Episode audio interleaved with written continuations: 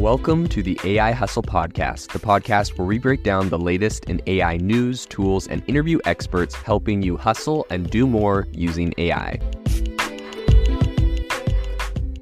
If you've been following the podcast for a while, you'll know that over the last six months, I've been working on a stealth AI startup. Of the hundreds of projects I've covered, this is the one that I believe has the greatest potential. So today I'm excited to announce AI Box. AI Box is a no code AI app building platform paired with the App Store for AI that lets you monetize your AI tools. The platform lets you build apps by linking together AI models like ChatGPT, Midjourney, and ElevenLabs. Eventually, we'll integrate with software like Gmail, Trello, and Salesforce so you can use AI to automate every function in your organization. To get notified when we launch and be one of the first to build on the platform, you can join the waitlist at AIbox.ai. The link is in the show notes. We are currently raising a seed round of funding. If you're an investor that is focused on disruptive tech, I'd love to tell you more about the platform. You can reach out to me at jaeden at aibox.ai. I'll leave that email in the show notes. Today, I want to talk about what ChatGPT could mean for the future. We want to dive a little bit into the future, look at some of the implications of this technology on the way work and other areas are going to change. So, without further ado, let's dive into it. We all know what ChatGPT is it's a natural language processor um, very advanced. And I guess when we're looking at how exactly this is going to affect the future, I think it's important to look at how it works. Um, something that's really important to know is that ChatGPT is so advanced, it's been trained on over 45 um, terabytes of text data. So that's about equivalent to 3 million books. So this thing is very robust. Um, it's based on a deep learning architecture called a transformer. So, a transformer is essentially just a type of neural network um, that is specifically designed to process sequential data, such as text. So, um, looking at things in a sequential order. The transformer architecture is based on the concept of attention, um, which is a mechanism that allows the model to selectively focus on certain parts of the input sequence when processing it. So, sounds technical, but what that means is pretty much when you ask ChatGPT a question like, write me an essay about, about Arnold Schwarzenegger in um, 2010, it's able to look at uh, specific areas of your question and determine which of those are most important. So, subject matter, Arnold Schwarzenegger, year 2010, essay, task that you're looking to get done, right? So, it's able to kind of break it down into like a, a, a systematic way that a computer program could understand. Um, and that's something that wasn't previously available or previously possible with other AI models.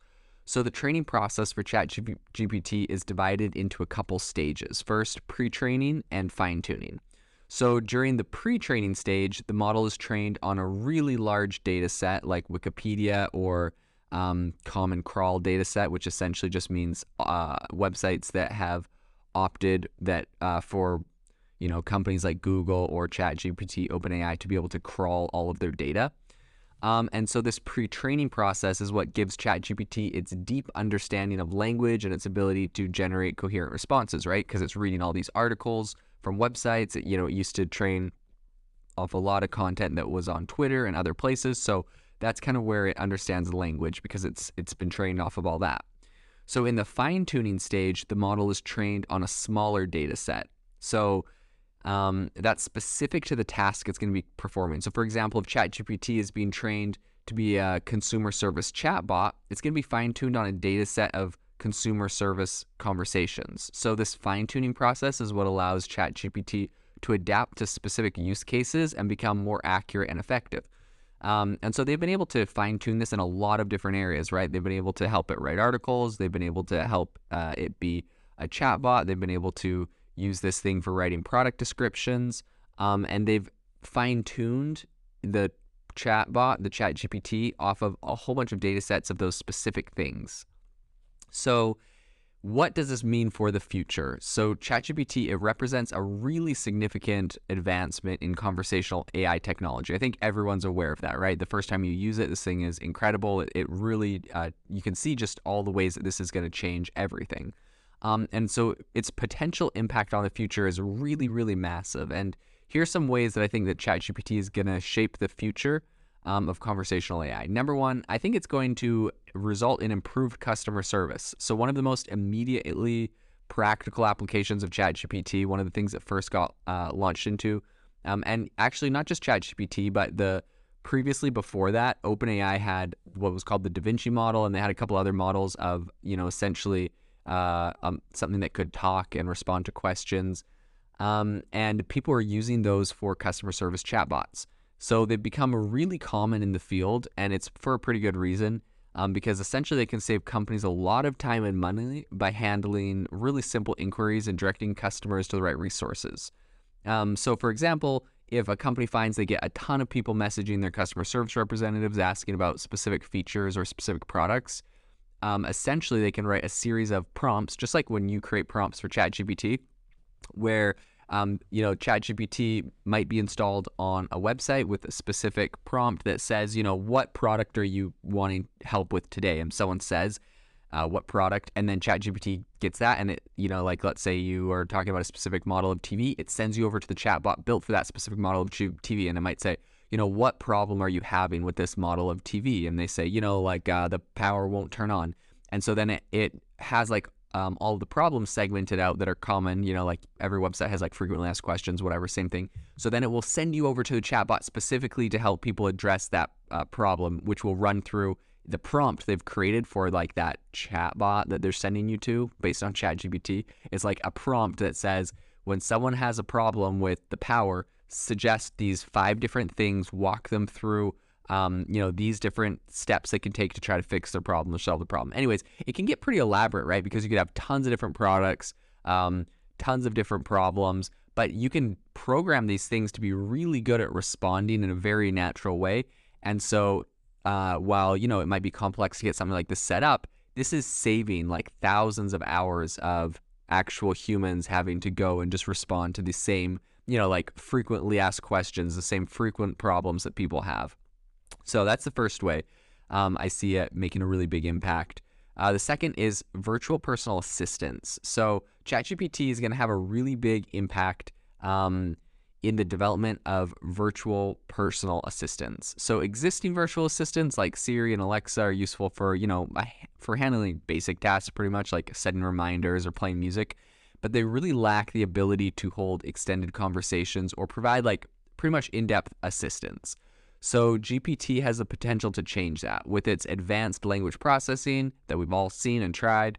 Um, it can act as a really powerful virtual assistant, and I've actually seen people set this up before. There's different apps you can use uh, that can connect to ChatGPT, and on your phone, if you have an iPhone, you could actually select uh, different keywords to say that will trigger Siri to um, query its answers instead of from like the internet or something from ChatGPT. So it's there's some really cool things that people are starting to do. I, I see this trend improving in the future, and I see this being a very powerful virtual assistant that can answer and help you in virtually every area that ChatGPT could. And it's all audio, it's all on your phone.